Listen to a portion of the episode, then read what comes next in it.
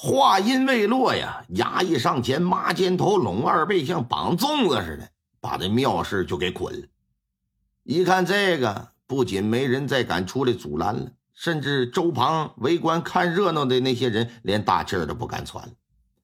衙役就接着刨呗，刨开之后，把三个棺椁这就都抬出来，打开棺材盖，仵作上前进行查验，就见三人中啊。两个孩子那嘴唇子乌青色儿，丁氏的嘴唇子则是寻常的颜色。一般而言，若是空腹服毒，小肚子、肾脏部位啊会青胀，哎，唇口、指甲不会变色；若是吃饱了再服毒，唇口和指甲会变青，小肚子、肾脏部位则不会变色儿。这仵作呢？就命人脱去死者的衣物，发现两个孩子小腹啊，并没什么异常，但是丁氏小肚子发青发胀。拿来三根银针，这银针呢都是拿皂角水浸泡过的，探入死者的哽嗓咽喉，停留一会儿，取出来拿棉纸包裹住，再拿出三根银针，分别插入死者的肛门。停留一会儿之后，再拿出来，再给包上。这边情况就算检验的差不多了。说大人，三个死者身体无伤无骨折，开始填尸格。由于仵作所喊的内容都表示三具尸体呀没有任何问题，这不禁让一旁围观的人们是窃窃私语。冯光远听了多少，心里也有些心虚啊，心说这万一查不出问题，意味着自己得履行诺言呢，那人可就丢大了。不过事实证明呢，他的担心过早了，也有些多余了。等仵作从头到脚检查完之后，打开包裹银针的棉纸，这么一看，六根银针都变色儿，三个死者乃是中了砒霜之毒。其中丁氏啊是空腹服毒的，两个儿子是吃饱饭之后服的毒。仵作的话令现场围观的人又是大吃一惊，冯光远也是暗自松了一口气悬着那颗心呢，总算是落在地上。而有一个人则是脸上变颜变色，身体不住的哆嗦。这人是谁呀？正是那妙氏。冯光远一看他的反应，就猜想到了丁氏母子之死啊。恐怕跟他有直接的关联。命人把三具尸身重新掩埋之后，这就把庙师族长、里长都给带回县衙来。到了大堂之上，庙师，说说吧，到底怎么回事啊？嗯，民妇，民妇不知大人所说是什么。你不要装傻。那丁氏母子到底是怎么死的？这这民妇怎么能知道啊？我只知道他们是吃了醉蟹之后出现了身体不适，想必应该是醉蟹有问题吧？那他们吃的醉蟹是从哪儿来呀？这我不知，不知？哼，你最好老实交代，不然本官可是不会对你客气的。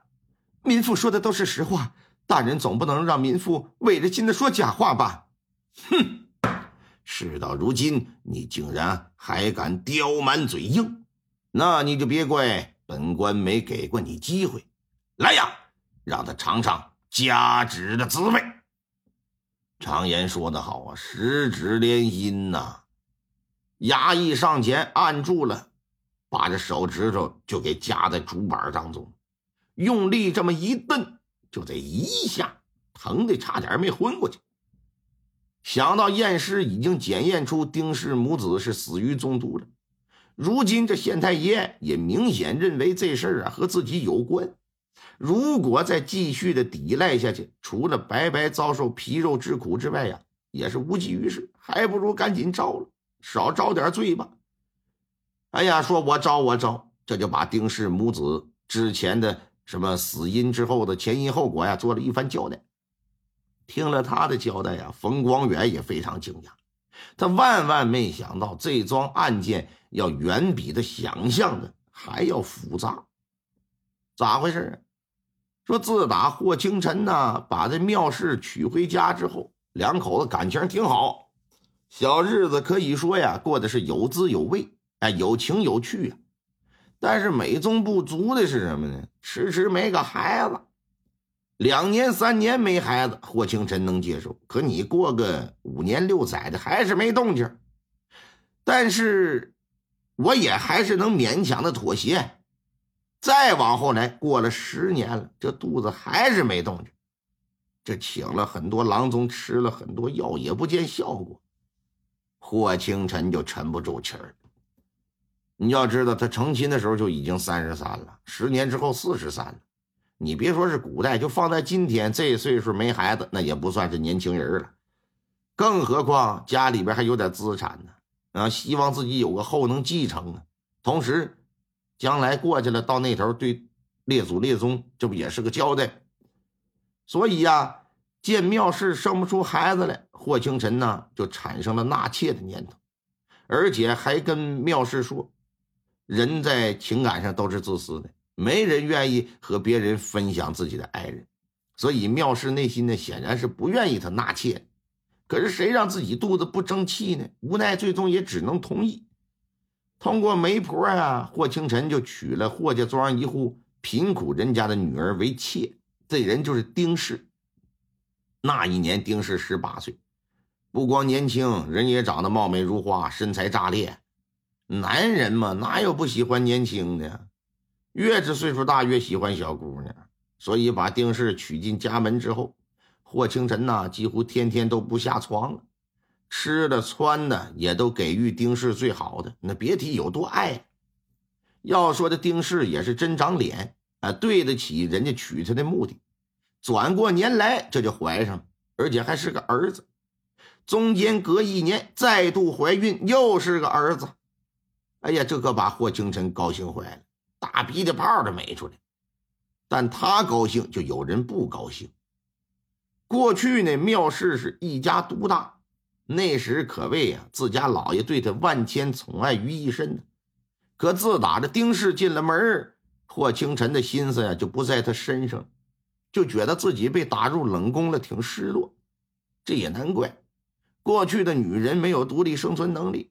只能三从，啊，既在家从夫，嫁人从夫，丈夫死了之后呢，从子。妙氏眼见着丁氏生了儿子，自己没有，一想将来自家老爷要是没了，我的岁数再大点，我一人无依无靠，我我怎么活呀？特别是丁氏生完儿子了，尤其接连俩都是男孩，这就让他更加觉得自己啊有些失宠，甚至觉得。自己正房的地位都岌岌可危，因此就是整日里闷闷不乐、郁郁寡欢。正在这么个档口，有一个人出现在他的生活之中。这人姓邱啊，叫邱三堂。要说他还不是外人，乃是廖氏的表弟，哎，是他姑姑家的孩子，整整比他小三岁。这邱三堂这小子没什么正经事。因为喜好吃喝嫖赌，不仅把家里败个精光，早到成亲年纪的他，至今呢也没能娶上一房媳妇儿。